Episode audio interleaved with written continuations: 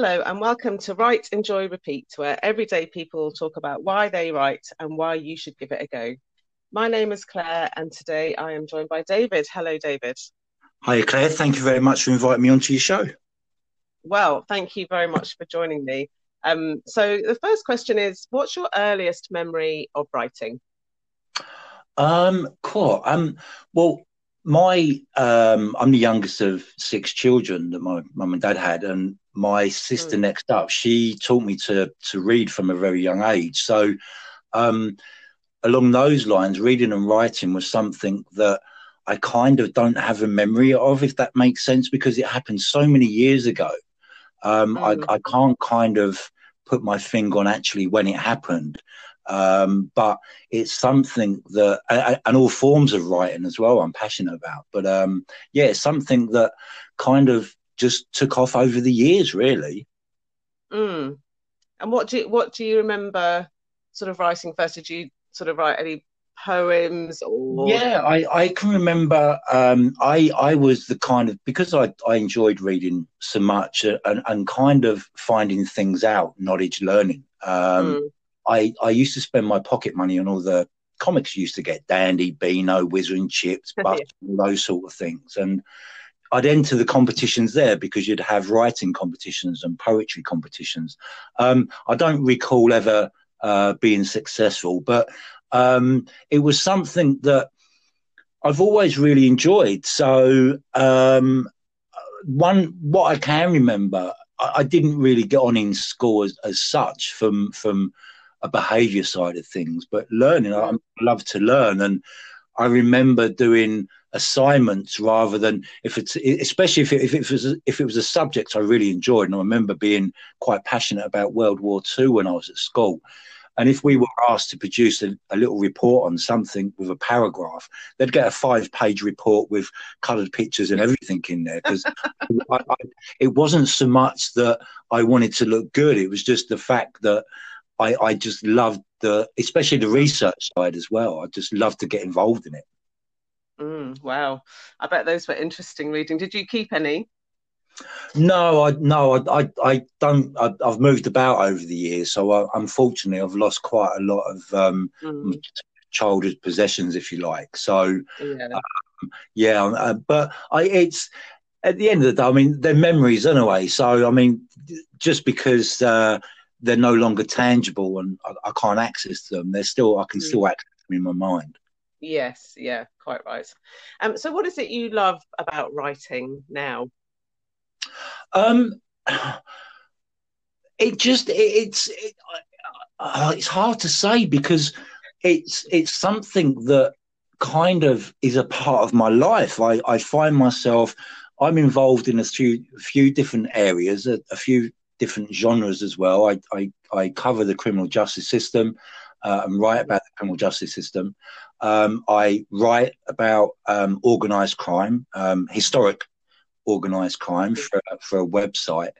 Um, so I, I it, it's something that really it, it, it isn't um, a job. Um, it, it's a passion. It's a love, and it's just from a from from another side of things, from a practical point of view, I suppose, for my mental health, that's one of the major reasons why I heavily got involved kind of later on in life with writing because I found that being creative and, and writing together, obviously creative writing, um, yeah. enables you to. It, it, it's another coping mechanism. It's a way to stop yourself feeling isolated. It's a, a way to feel as if you have a voice. It's a way to release feelings as well, because um, if we don't release feelings, they build up and we end up like a kettle and, and, and just over, overboil, mm-hmm. kind of a kettle you can't switch off. Sorry, on the on the hob, um, and we end up yeah. boiling over.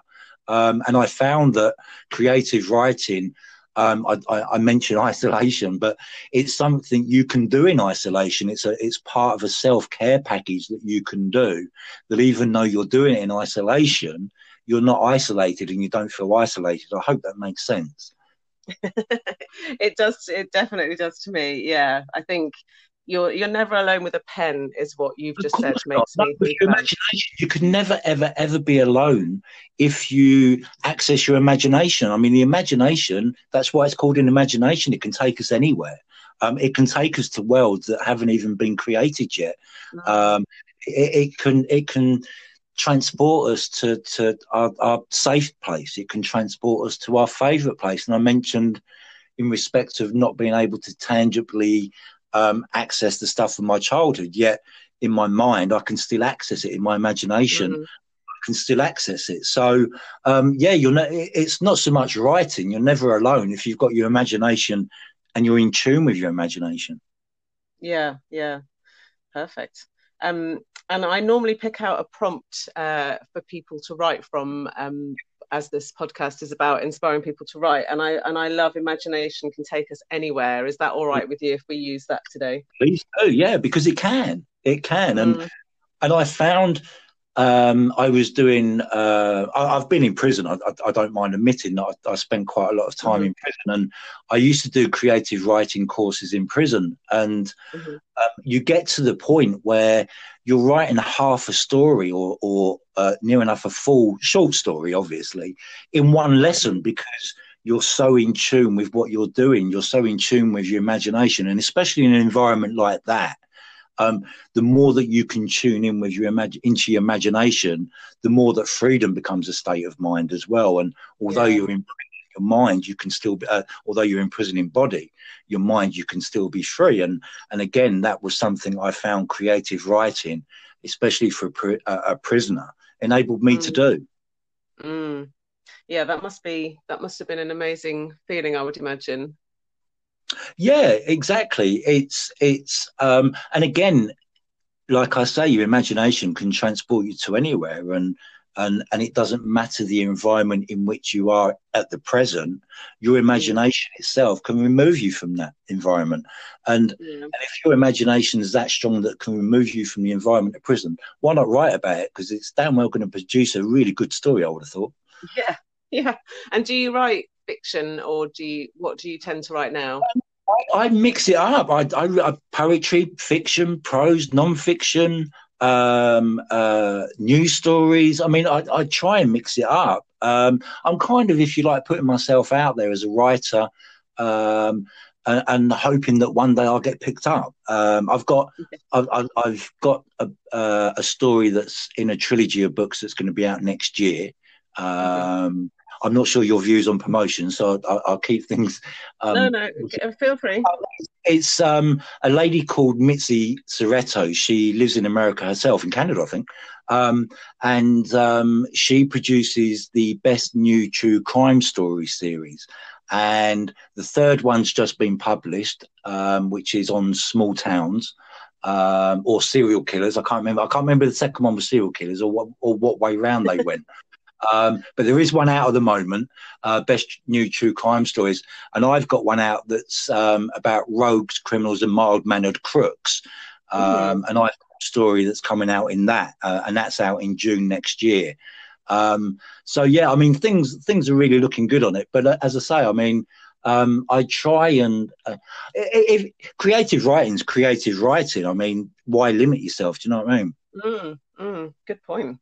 Um, and what's uh, what, what would you say? Uh, why would you recommend that people give it a go uh, writing if they've not tried, or perhaps they've not written for a very long time? Well, for, for all the reasons I've just given, I suppose mm. that the fact, uh, and especially now through um, through this pandemic, I mean, um, it's for me creative writing has, has once again come to the fore, and it's enabled yeah. me to create and it's enabled me not to worry so much about the things that I can't control, which are those things outside of my mind. Um, we, I think it was Marcus Aurelius, um, the former Roman emperor, that said, "You only have control over your own mind, mm. not outside events. Realize this, and you'll find strength." And I think that creative writing enables you to kind of follow that that proverb, if you like, to the letter of the law. Mm-mm. Yeah, that's right.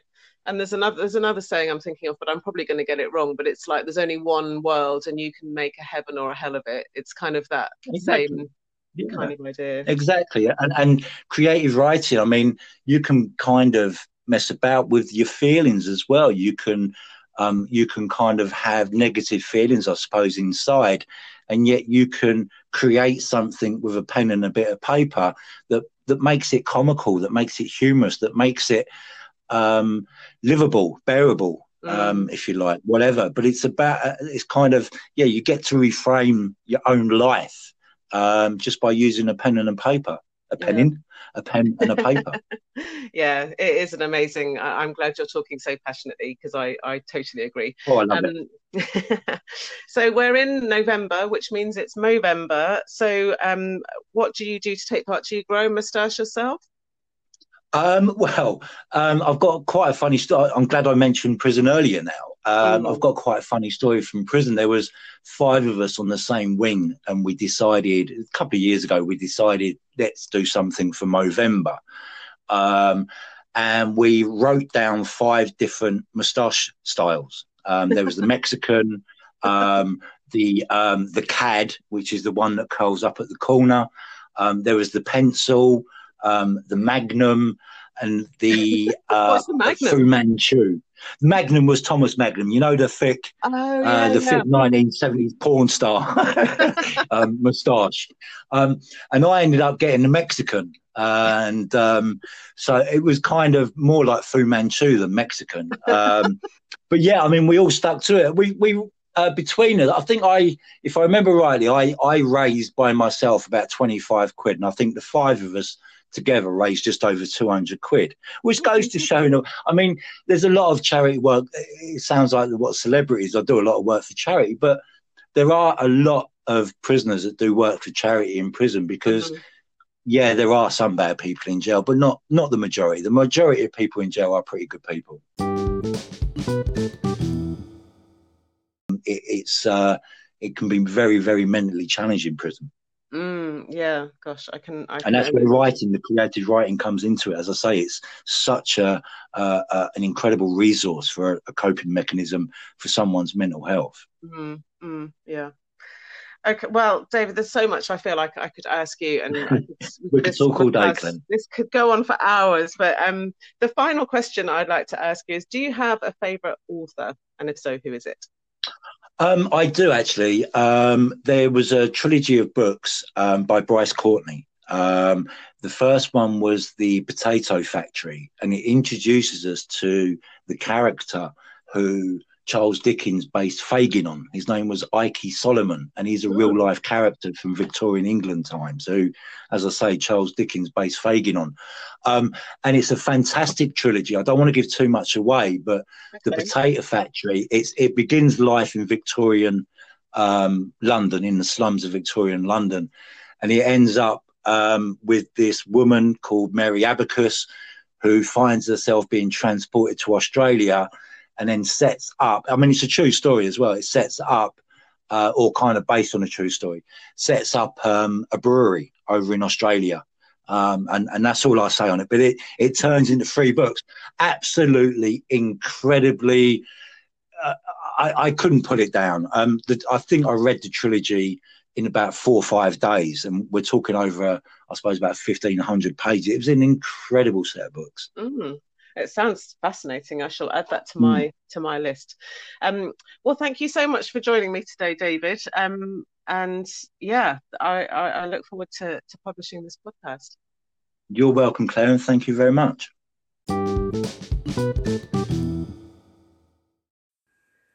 If you'd like to hear more about how I help people discover, come back to, and express themselves through writing, go to cpsdayoff.com.